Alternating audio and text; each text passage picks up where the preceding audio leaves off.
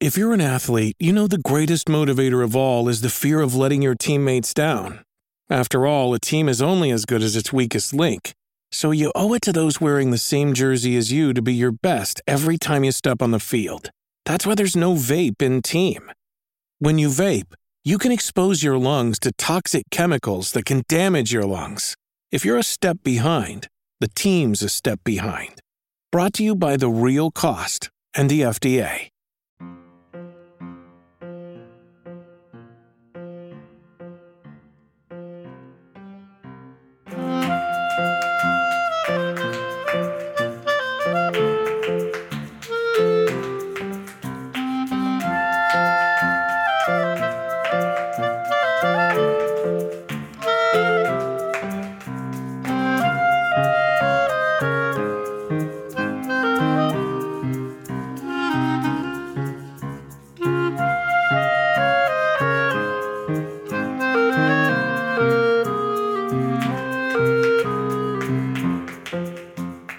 So, welcome, listener, to season two, episode 38 of the Electronic Wireless Show, Rock Paper Shotgun's PC gaming podcast. I'm James Archer, and possibly because I tempted fate in episode 37 by suggesting otherwise, uh, we are still down one Alice Bell. But we do have one Nate Crowley. Hello, Nate. Hello, how are you? Oh, that was. that was lovely. That was the That mouth- fanfare that the castle in Age of Empires 2 makes when it builds, just to just to continue the slow running sort of all season hype train uh, for my uh, improvised Age of Empires 2 tower role playing game. Lovely. I mean, that was a just lo- ex- excellent mouth trumpet. I uh, that could have been like the real thing, maybe. That's very powerful, thank you. What's your best Yeah. simulated instrument? Uh oh, good question. I I might be able to do a halfway decent kazoo if we count that as a musical instrument. Yeah, and I respect you enough to, to know you'd give it a decent go because a lot of people think they can. How's that? It's, it's horrible. It's perfect. it's just like a real kazoo.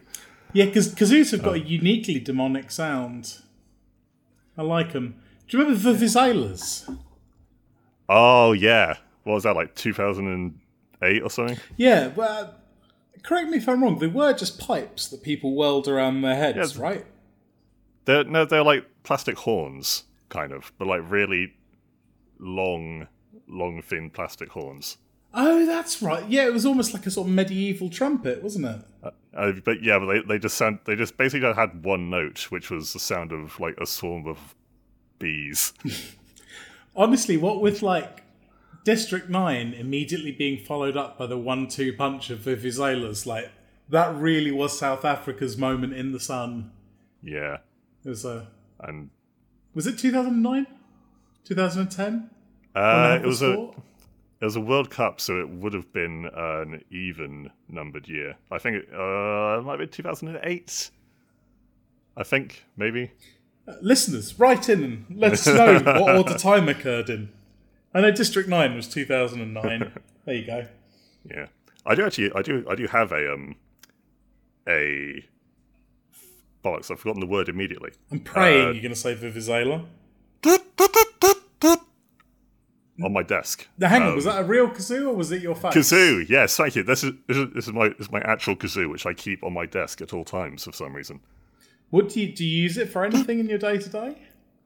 Um, not really. To be honest, I, I, I was a bit nervous about putting it in my mouth because it's gained a bit of dust since I last used it, The dusty So- kazoo. so I might now be my lungs might be filled with kazoo dust. I hate that for you. Uh, But yeah, so Alice isn't ill again. She's just on holiday. Uh, so good for her, honestly. Uh, I kind of wish I was on holiday. Where would you go No, if you could um, just shout Uh, and oh, leap so- into the sky? Oh, just somewhere somewhere sunny, where where it isn't traditional November. I don't like November. It's probably probably my least favorite month. Of course, the total the devil thing to do to you there would be to put you in Antarctica, where it would now be sunny almost all day. It doesn't. It wouldn't rain though. no. I I can kind of I can. Okay, I can't handle snow, but I I, I get Snow. Snow Snow is kind of like doing its own thing, and it's you know I I respect that. Rain is just it, it just ruins your day. You know. It can't stick Like, to its own knitting, can it? Yeah, no, like it doesn't. you- You're gonna be heavy rain. You're gonna be light rain. You're gonna be drizzle. Like ju- just pick a weather. No, snow is. Uh, Yeah. Mind you, you get like I like it. the snow in Antarctica's like just like really angry dust because it's so dry, isn't it? So Oh, is it? I I don't know. yeah, there, there was that um, famous shot. Uh, I think it was late nineties. The Life in the Freezer documentary, and Attenborough found um, a seal carcass of a seal that died about seventy years ago, and it hadn't rained, Aw. so it was just there still, just because it hadn't decayed. Very very odd. Yeah. Don't go to Antarctica. That's the recommendation for this week. Uh, I, c- I, I, I can't think of a segue. To be honest, it's we're, we're we're doing this in the afternoon unusually, and I'm already at that kind of like late day. Shall I pretend to be a sort of a frightened medieval monk asking what's going on with the sulphurous rent that's opened up on the hillside by the tin mines, and I think it's the devil? Uh, Don't worry, we, like, we, we we can can do, this. but I'm not. We can do, but I'm not sure how that pertains to free to play games. Oh, we'll get there. What yon has emerged from the chasm in the hill? Is it a devil? A Remedy game is being remade. I'm I'm really sorry if I'm like not latching onto a joke. here. No, it's it, it's it's okay. The, the the monk's tanking this one. We can leave him behind. Uh, so yes, uh, Remedy Entertainment of Alan Wake, Control, and Max Payne fame were developing a free-to-play co-op shooter known internally as Project Vanguard. They have this week announced that Project Vanguard will be rebooted, still as a co-op multiplayer game, but as a traditional paid-for game rather than free-to-play. Uh, now called Project Kestrel. Uh, note to investors said that due to uncertainties in creating a successful game to the rapidly changing free to play market and associated risks, the parties have discussed a new direction for the game project. Uh, Tero Virtala, CEO of Remedy, also said in this note that after a lot of careful consideration, we believe that taking on a new direction where the game will be be- built more around Remedy's core competences is the right way to go. So, this is partly this this whole rebooting thing is partly Remedy wanting to stay a bit more within their comfort zone of quote premium paid for games, but also partly not wanting to go near the free to play market. So Yeah. Um. with Oh. so with the with the caveat that we are not actually a pair of big Mike lunchtimes working in games publishing, is do we think this is a smart call? Is it exploratory? Like how? What's the? Do you know much about what other publishers are thinking on this front? like, are they the first to to sort of take a step back from it? I don't I don't know if they're the first. This is I, I guess this is like a relatively um I guess public and large scale in terms of, you know, the size of Remedy's game projects um, example of what was intended as a free to play game, you know, doing an about face and becoming a like full paid for game. There are like there are instances of premium games which then become free to play often when they are not um, perhaps selling in the volume that the publisher Yeah. would like. But but this is like a this is a you know relatively significant example of the other thing happening, but also not really because it, because they are they are still making the game or have or have in fact you know restarted making the game. Well, yeah, because free to play always used to be seen as a death knell. It was the recurring joke for World of Warcraft for the longest time, wasn't it? Um, um, which persisted, of course. Um, yeah, that's that's weird going the other way. What what what what is it you think they they think is going to change? That's going to make it less tenable. What do you think they're betting on? Uh, I, I think it's I think it's just perceived as a risky thing to be like making a new free to play game because if we, if we're thinking about this from a pure business perspective, yes, there are games with you know money printing licenses, your Fortnites, your Robloxes, your Warzones, Apex Legends, arguably. Uh, but these are like these like long established games with masses of backing behind them, huge marketing budgets, and so on. So I think if I were a developer or a publisher, I'd be looking at that and thinking, "Well, is there any, you know, is there any left? Is there any pie left for me to have a slice of?" Like it must be so difficult to break into a space where these behemoths are already taking up so much time and money. Well, yeah, I'm trying to work out what the. Well, I mean, I realise there's a, a whole profession of incredibly well paid people to do this, but like actually working out what that market is at any given time is a concept that stamps me as well.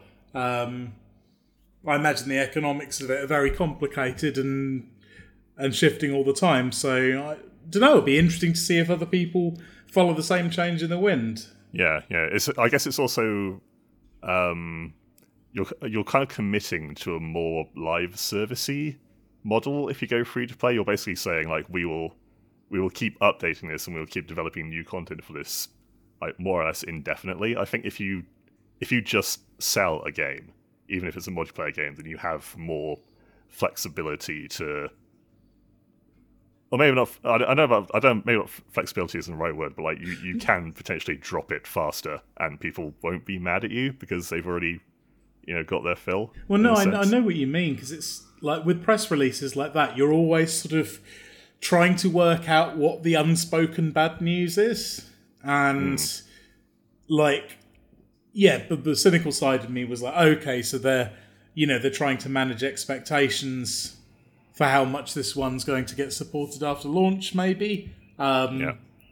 The the exact quote is the exact quote is um, due to uncertainties in creating successful game to the rapidly changing free to play market and associated risks. I will say I'm not entirely sure, as someone who is not really an industry insider, what the rapidly changing conditions are. Like, are people becoming less willing to part of their cash? Maybe it's um are people getting bored of like battle passes and the like?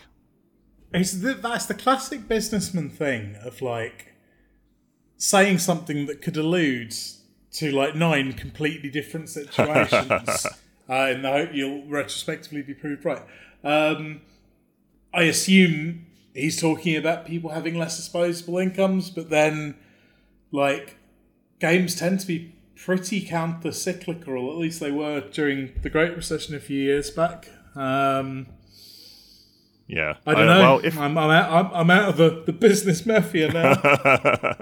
I, I, I don't know if it is that because, well, it, it might be that. I'm not sure, but there was there was this when free to play games were first getting big. Like there was this thing of like, oh well, people's you know people have less disposable income and it's easier for them to get into a free to play game and maybe like drop a couple of dollars on cosmetics than it is to buy a brand new like sixty dollar sixty dollar like fifty pound game.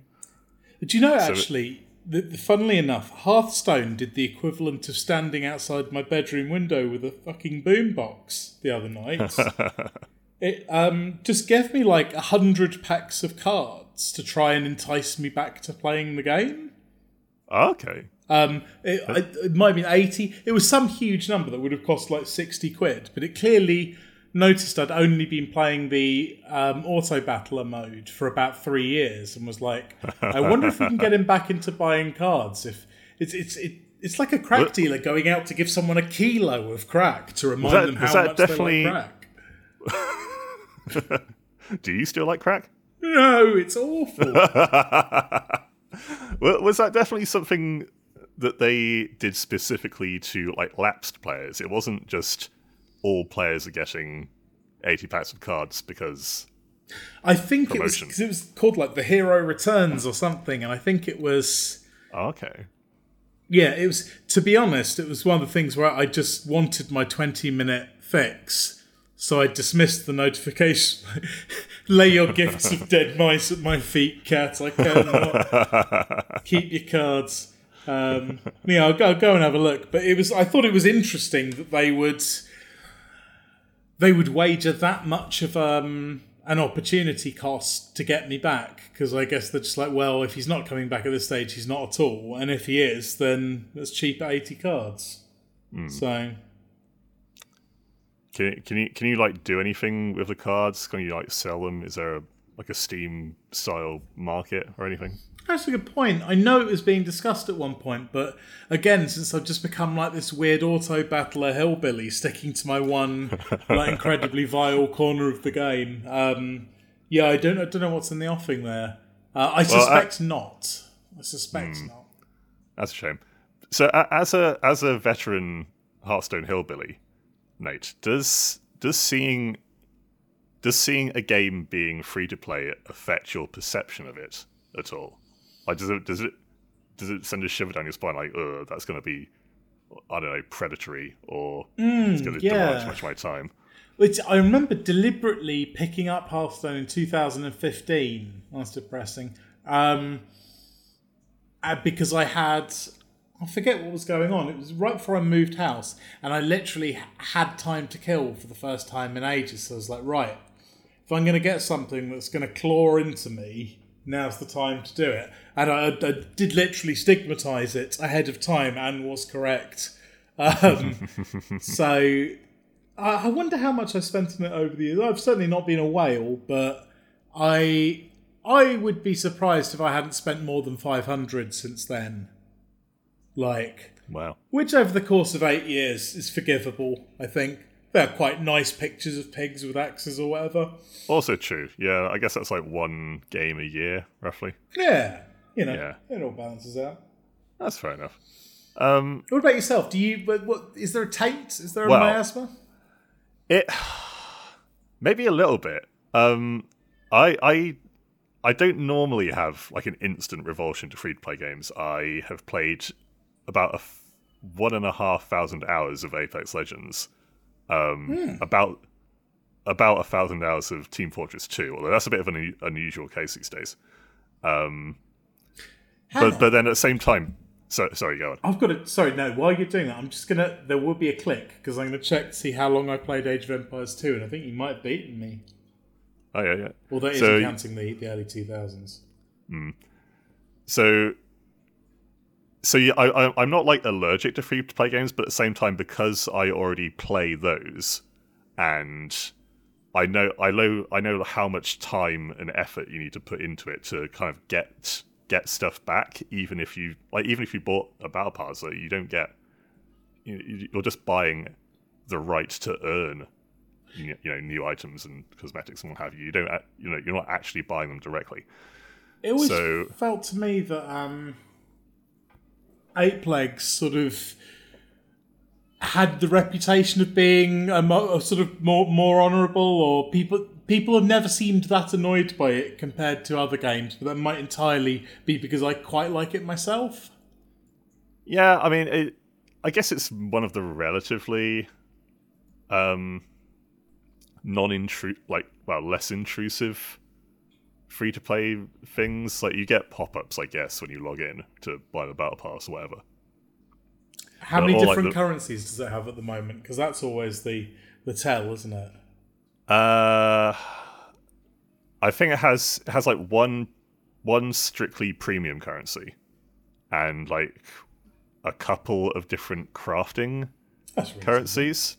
But um, I, I I remember the I remember the one you use to like unlock new, you know, legends or characters when they come out is one you, like you can get those with the freebie stuff. You, th- those are the one. Those are one thing that you don't have to buy. So yeah, it's like re- I, that, that's a relatively like light one. Um, but even so, like kno- knowing knowing the investment you have to put into these, these kinds of games, do I have both the time and the inclination to give my time to yet another live service game? And for me personally, n- not really, like or not ideally. Um, You know, and here's, that's again, sorry, you were saying. Oh yeah, and again, that's not out of a revulsion for free to play mechanics. Um, I've quite happily put money into Apex and TF2 and and Dota 2 actually. Christ, I spent something like sixteen pounds on a dress in Dota once. Crystal Maiden Arcana, gorgeous. Um, yeah, 200 there is 924 hours on Age of Empires 2, by the way. Okay. Uh, funnily enough, actually, just thinking about that, That's good because whack. the last. Um, I was going to say this in the, what we've been playing, but I've been playing um, the Mountain Royals DLC for that. Um, which is all about getting raucous in the Caucasus. Um, and it's yeah, it's it's it's it's it's really good. I'm doing what I always do when a Age of Empires 2 DLC comes out, which is go in, play a few random games with the new civs, do the three campaigns, the single player ones over the course of about a week and a half, and then sort of drift away from the game until the next DLC. But that's really interesting because they're cheap DLC as well. They get, you know, just absolutely without a thought, automatically I buy them on launch day for seven quid, and I know Yeah. I will get a. It, it's quite an unambitious way of doing it, but it's, it's going like gangbusters. Yeah, fair. And that's a sort of a halfway house, I suppose, because that's, you know, okay, they, they do have servers and things for competitive multiplayer play, but it's certainly not, you know, live service game. But yet, you know, it is almost getting the air of a seasonal thing now because of the regularity of the DLC. Yeah, Oh, that's that's that's interesting. I I don't know how common that is. Well, it's it's such a weird outlier in so many ways. Age of Empires. It's interesting. Yeah. Um, I, I guess unfortunately, you know, there are lots of examples of free to play games just shutting down, like perishing. Yeah, there's been a lot, Um, a lot withering. Yeah, like just just just like the last few months, um, the Cycle Frontier that was like a big extraction shooter shut down. Uh, Dreadnought, the the space game. Super Really? People, yeah, yeah. Ah. Super People Two. Um, Vampire the Masquerade Blood Hunt, not technically shut down, but isn't being developed anymore. That sounds pretty dead. So- yeah. So yeah, I guess like when when you know publishers say you know the risks of getting involved in the free to play market, I guess they're specifically talking of the risk of not enough people playing it or putting money into it, and it shuts down like within sometimes in less than a year. So is that yeah? Th- those all felt quite recent. Yeah, I mean the Cycle Frontier came out I think last year, se- like second half of last year. Definitely, yeah. Super People 2, I think, never got out of early access. I, I can't remember how long it's been around for, but So what happened with Frontier? The cycle, the cycle Frontier. I don't know. I think I think just not enough people were playing it. Um, which is, but by like most accounts, it was actually quite good. Um, Ollie on um, Ollie Toms our guys editor. You know, he loved it. It was like um, Battleborn that got strangled at birth by Overwatch was by all by all accounts actually all right, but yeah, sometimes just things don't have a chance, do they? Yeah, I, I guess I guess you could argue Battleborn is maybe like a bit too close to you know an other existing mega mega game. Yeah. the Cycle Frontier did. You It's an extraction shooter, so ultimately it's a bit, you know, you see it was a bit like Escape from Tarkov or whatever. But it also like looks and feels and in many ways operates in a you know much more unique way. So Forgive my yokalism here. An extraction shooter's a get to the chopper job, right? basically, yeah, like you get it, it, it's kind of it's it's kind of like that crossed with battle royale. Um, Do you have like the closing ring? No, there's there's not a ring, but there's a similar thing where you kind of like if you die, you lose all your stuff. You only get one life, etc. Okay. Uh, I, I I can't handle them. They're a bit too stressful for me, and I, and I'm I'm I hate the idea of like permanently losing permanently losing my stuff.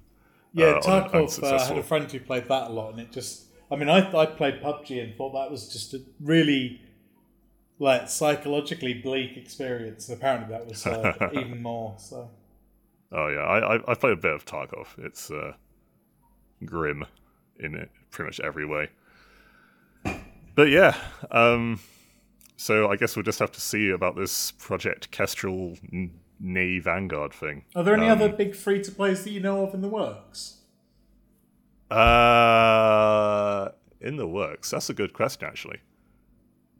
And also, do we know anything more about like Vanguard Kestrel? Like, other than it, like, do we know sort of like what Uh, genre- territory it's in? N- uh, just it's a co-op. Um, well, if it if it's like if Kestrel is like much like Vanguard, except not free to play, it will be a co-op shooter. But we don't know if it's going to be like PvP or purely like co-op PVE. Um, it is not the it is not the con- it is not the multiplayer control game. I think Okay. that that Remedy are also making. Um, which I which I'm also kind of like interested in, but also not interested in at the same time because I really, I really, really, really like Control, and I love like the world of Control, but putting like all the all the like intentional strangeness that you get with a multiplayer game into that Yeah. might kind of like cheapen cheapen it a bit. So I'm not I'm not sure. We'll, we'll see about that. no, I'm well. with you on that. Uh, but yeah, I, I the other, the other interesting quote in all this is um, the the core competences bit that the CEO said, which which gives the impression that they, I don't know, they were making a game that they knew they didn't have competence Well, my in making. Is that like a too harsh a reading? No, my translation of that is pretty simple. It's um like basically if you've expanded and then like either had to just like bite the egg on a few new projects or you know or, or step back altogether you talk about your core competencies core competencies as sort of retreating to what you're best at um so it's it's, it's kind of an admission of failure yeah or at least you know that they're taking a more risk averse position and just doing Yeah, more surefire things. yeah, yeah. I mean, yeah. Due due to associated risks, core competences. Just yeah. Yeah, like all, all these very specific things. Yeah. I mean, I like r- all of Remedy's like recent games. Um, I think have been really good. So uh, I'm I'm not like too worried, even if it even if it, they don't have I think any.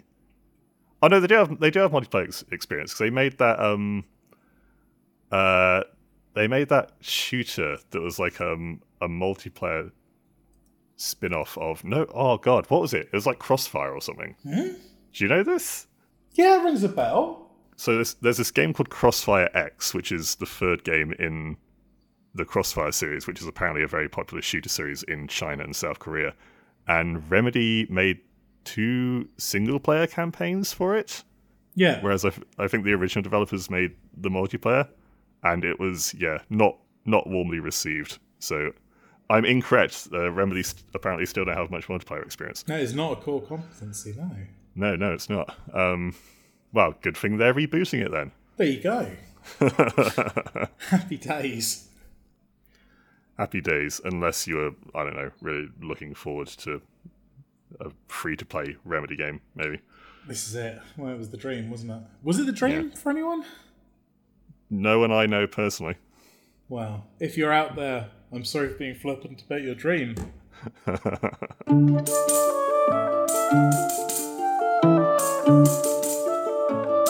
right should we talk about what we've been playing Yes, let's. this week nate so you've been you've been back on the old aoe Yeah, so um, uh, this time we're back with the Armenians, the Georgians, uh, and the reworked Persians. So it's quite clever what they do every time they do a DLC. They'll take one of the like the nations that was like abstracting way too many actual real historical countries and break it up into sub factions. So, for example, they split like India up into three like historical medieval Indian kingdoms, and yeah, Yeah. so they've they've they've done this with um, you know the the the I suppose Asia Minor region you'd call it, um, sort of the eastern part of Persia, um, western, sorry, east and west. Do get them confused sometimes. Um, yeah, you have uh, you don't build lumber carts anymore. Uh, lumber camps even you build donkey carts or mule carts even, which are great. nice.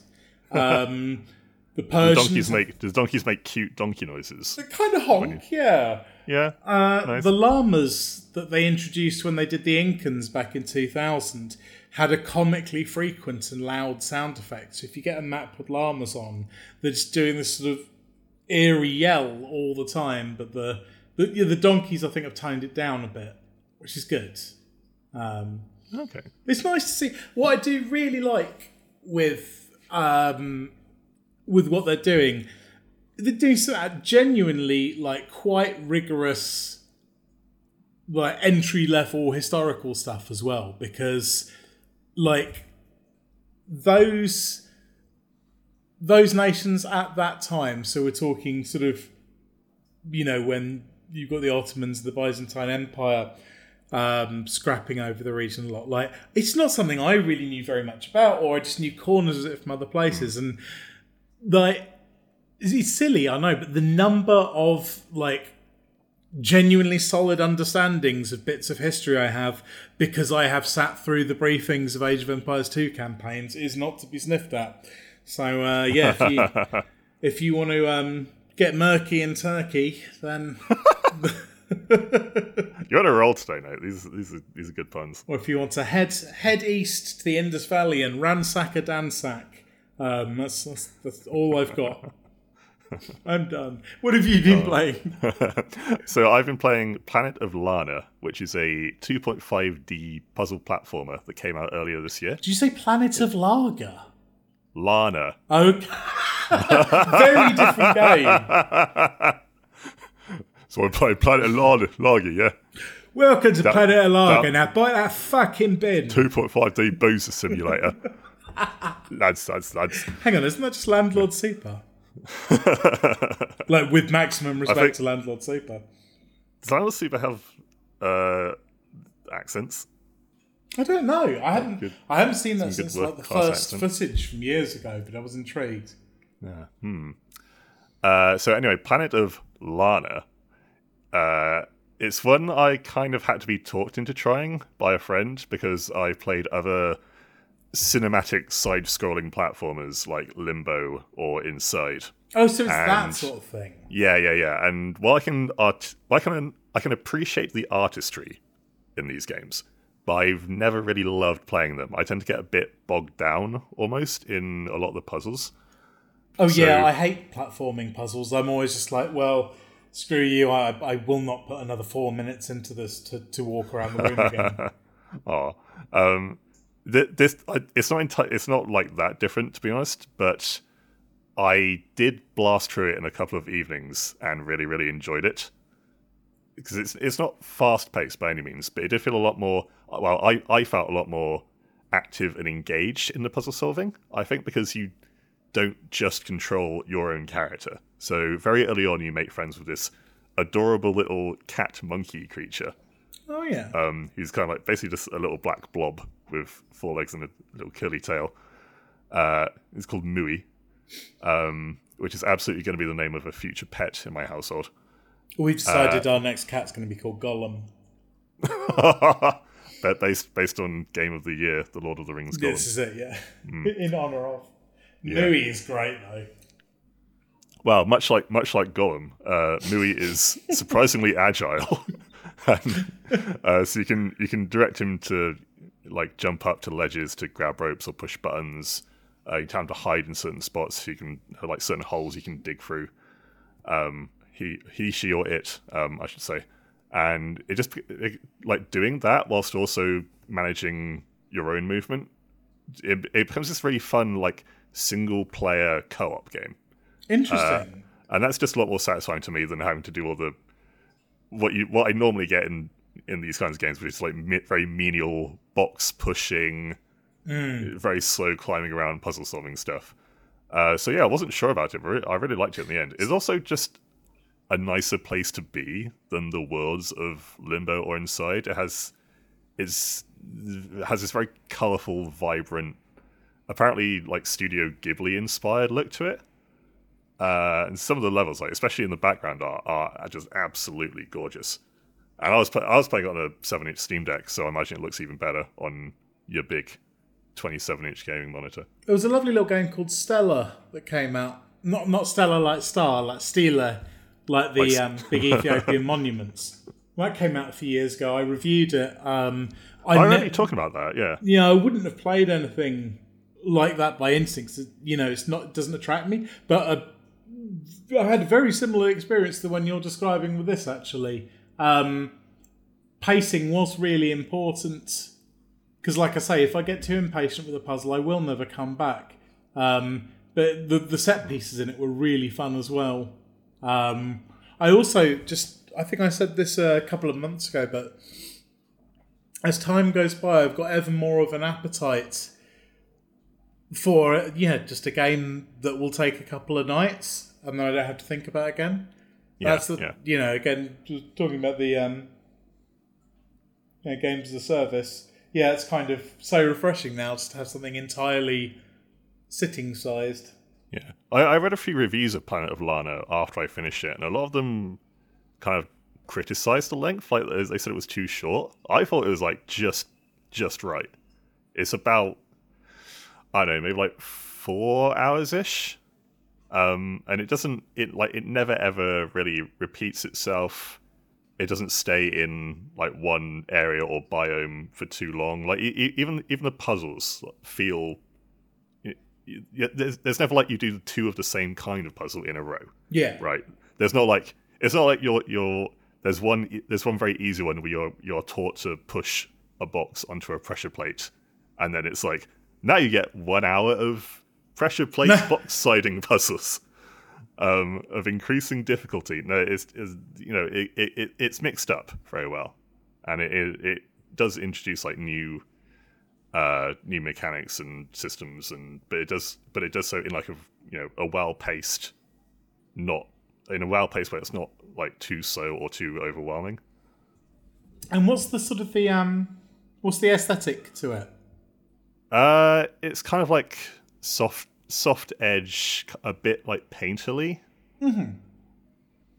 Is it? um, Um, it, it's it's like soft it's well i don't know about soft sci-fi but it is um so so the the setting is like some kind of earth like but probably alien world is it um, indeed the planet of Lana? Uh, it's a planet, and it's got Lana on it. At one point, Lana might be the only person on the planet, so you, you could say, like, if that's the case, then yes, Planet of Lana. Brutal. But um, no, it's it's it's not like po- it's not really like post-apocalyptic. Um, it's more of a you know beauty of nature kind of thing. Yeah. Yeah. What's the best beast in it? Uh, I mean, Mui, Mui's technically a beast. I'm a big Mui fan. Um, but there's also um, there's also this like weird tentacle thing, um, which isn't hostile at all. It just lies around sleeping. Um, but and you you you unlock you unlock a way to basically like get it to shove itself out of the way so you can you know turn it into a platform or get it to un- unblock a, an opening or something. Oh, so is it something that does? It seems like it's just a background asset until you find something to do with it. That's quite fun.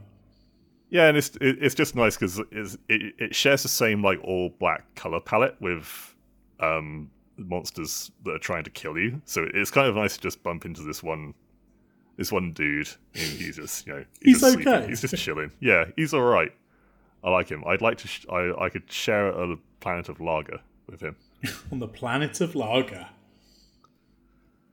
Nah. Right. Uh, should we do maybe a bit of hardware? I think a bit of hardware would be very good. Yes, A good way, good day to wear hard. I'd say it's fine day. Yeah, Yeah. perfect. All right. So, back in season two, episode 35, I believe, we discussed a regulatory filing. Very exciting. Oh my god! mys- Previously on. for a mysterious new Steam Deck model. Hmm. And we all predicted what about it would be different. So I said new screen. Alice said detachable controllers. And Nate, you suggested it would be controlled by an ill but not terminally ill monkey. Oh, so I with, did. An, with, an, with a Neuralink chip in its brain that may or may not develop Munchausen syndrome.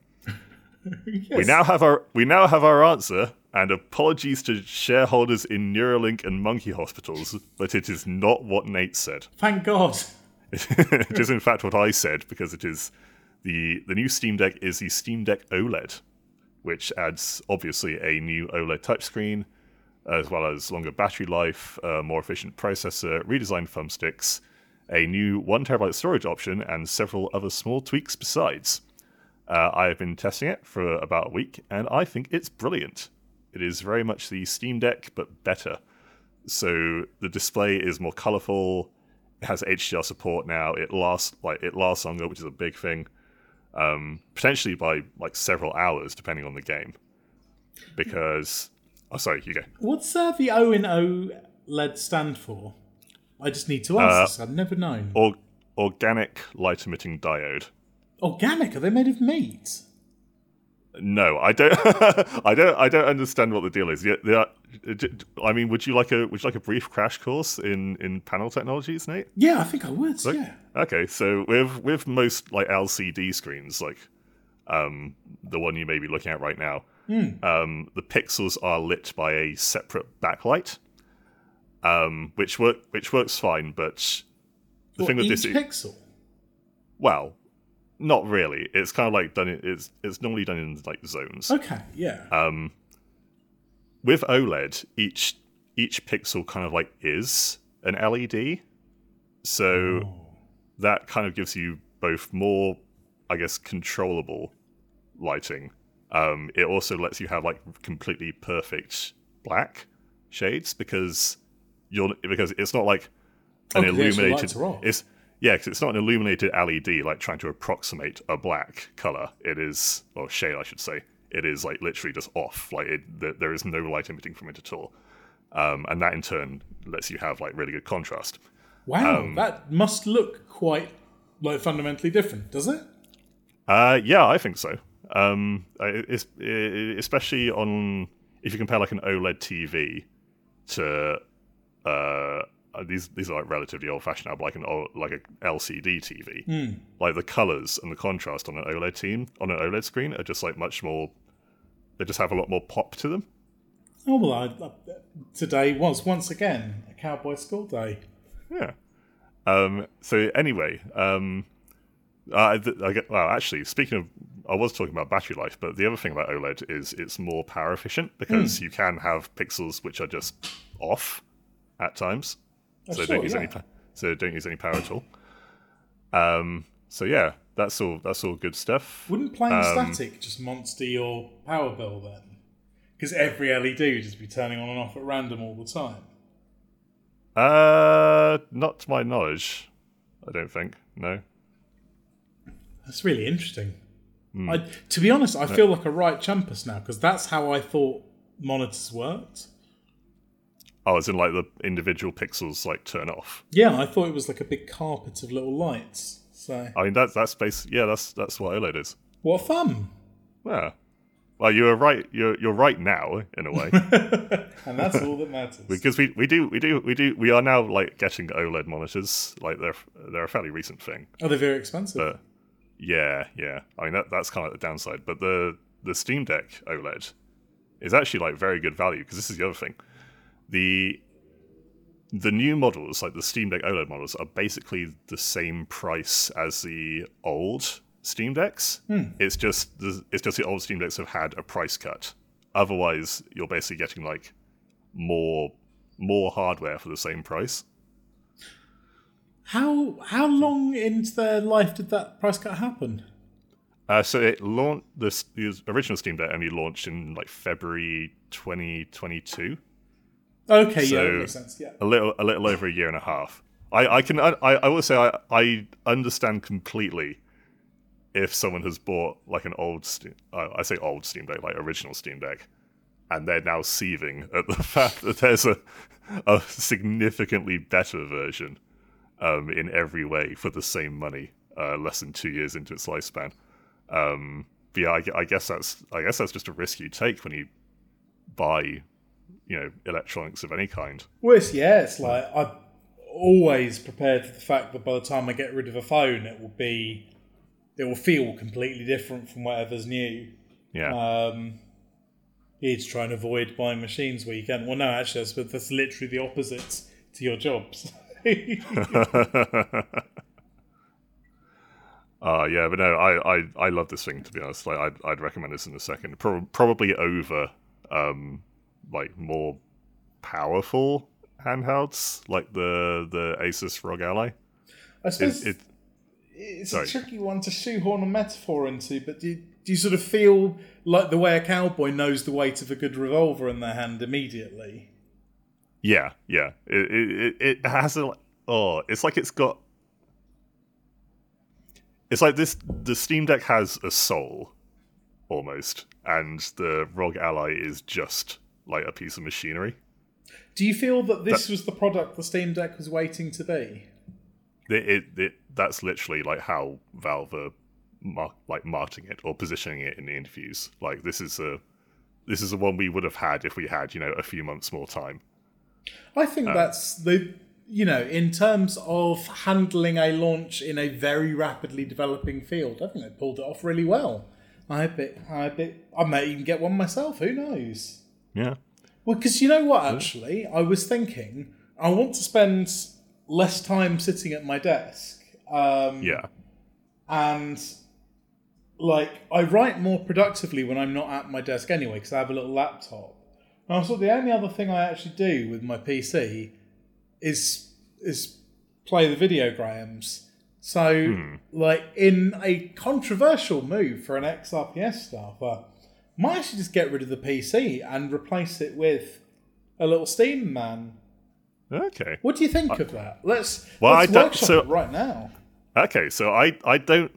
I guess the main thing is I have not tried an Age of Empires game on the Steam Deck, so I don't know how that's going to work out. Hmm.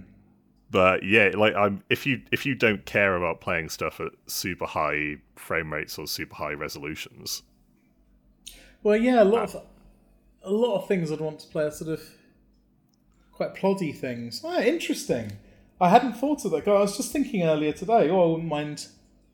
Yeah, freeing myself of the. Well, no, no, you can't get rid of a computer. That's mad. I hereby repent. Never mind. It was an exciting flight of fancy while it lasted. no. I I well I didn't. I, I, you said to me a while back, didn't you? I thinking of getting a new one. Yeah, I was thinking around the turn of the year. Yeah. Okay. So, Wow. De- decision time. Steam, Yeah. Steam Deck. Steam Deck on new PC. Well, wow. Um, what, what what do you think? What's your vote? Ah, uh, I it, it partly depends like what your PC what your PC is made up of now, um, and how like future, not maybe not future proof, but future resilient. it is a bit of a clown car, to be honest. Um, Yeah. But then, uh, well, I mean, it, it, it's fine, I suppose. Oh, I've just realised you can't record a podcast on a Steam Deck, can you? you, I don't know. You might be able to with um with like a USB hub. Uh, and if you go into desktop mode, it, it, it is based on Linux, but you, I, I'm sure there's like recording software you Well, can find there, that there, works. there be dragons. Still, Oh. worth thinking about. Yeah. Oh, that'll be. Oh, that might be like a high concept thing we can do, like where I at least at least on mine I can record record part of the electronic wireless show on a Steam Deck. Yeah, if you can do it, I'll be impressed. That'd be great. Yeah, might might I might just look into that. That might be fun. That might be fun. There you go. That's your scrap heap challenge. Um, so I fear we might have to delay your role playing Tower of Jocularity again this week, Nate, as we are still down one party member. oh, don't fear. Let's just build up the anticipation even further. It's going to be an un- adventure like no other. we we have picked our classes though. We have picked our classes, so I will be just, just to give a little teaser. Um, I will be playing as Dracula stood on top of a turtle ship. Multi-classing, very good. As we know, f- vampires famously enjoy being around running water. and I believe Alice is going to be Stirling Castle Yes, that's right. in all its aged magnificence. Got to watch out for boulders. So yeah, that, that'll be a that'll be a good one. The next time we're all in a podcast together in maybe 2024. The day will come, I believe. we'll make it to episode 40.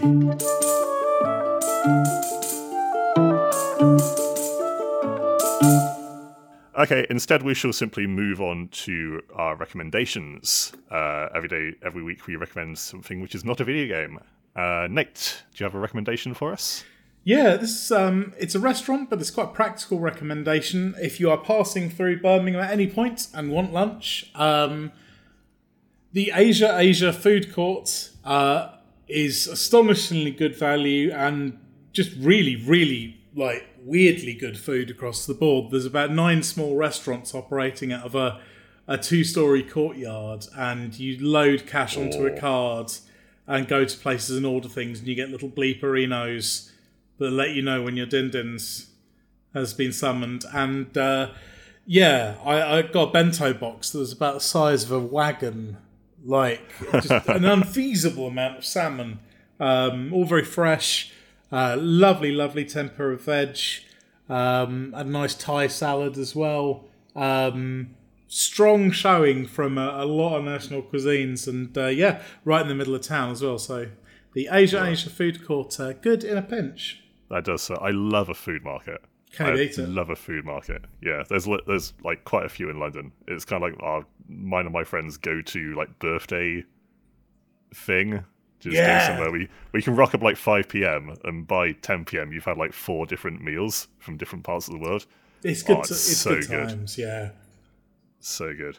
Uh, my recommendation this week is is a couple of years old now, but I recently watched a Netflix documentary called Mission Joy: Finding Happiness in Troubled Times. It's structured around this joint interview with Archbishop Desmond Tutu and the Dalai Lama. Oh, Who it turns it turns out I didn't know this. While Desmond Tutu was alive, these two were like really close friends. really? Yeah, yeah, yeah. Um, and it's all about both the it's about finding the emotive and scientific benefits of joy and happiness, and of endeavoring to find happiness when life gets hard. Uh, Which Oh. ma- which sounds which sounds like a bit floofy, but it's all just such a nice thing to watch. Partly because it is very like earnestly optimistic, Yeah. and partly because every few minutes you get a scene of Archbishop Desmond Tutu and the Dalai Lama just laughing at each other or bantering each other or so, something like that. So it just feels very warm and genuine, as if like you are just in the presence of two very very good friends. I have got no problem with awesome. that at all. That sounds really good. Yeah, and it's not it's not um it's not a religious lecture at all. It's actually very secular in its approach and its tone. So I, as a non-religious person, felt like I got as much out of it as someone who is a Christian or a Buddhist might have done. Nice. So it's um. ah, it's- I didn't know those guys knew each other. Really interesting. Yeah, yeah, yeah. They, they, they have very, very good rapport. Very good rapport between Archbishop Desmond Tutu and the 14th Dalai Lama. The Bish. The bish. Right. So I believe that is the end of another, was it, season two, episode 38 of the Electronic Wireless Show podcast. Uh, you can find us on rockpapershotgun.com, and we are also on Facebook, Twitter, YouTube, TikTok, and now Bluesky as well. Uh, if you just search Rock Paper Shotgun on those.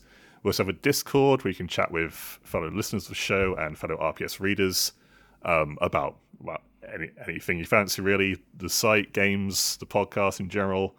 Uh, we'll link to that in the notes as well. Uh, I we should be back next week. Yeah. Although I am absolutely not making predictions about who will be back next week because I did that last time and it fucked us. It'll be three Alice Bells next week somehow. So instead, I will simply say, hope to see you then. And for now, it is goodbye from me and goodbye from Nate. Farewell. I love you all. Bye.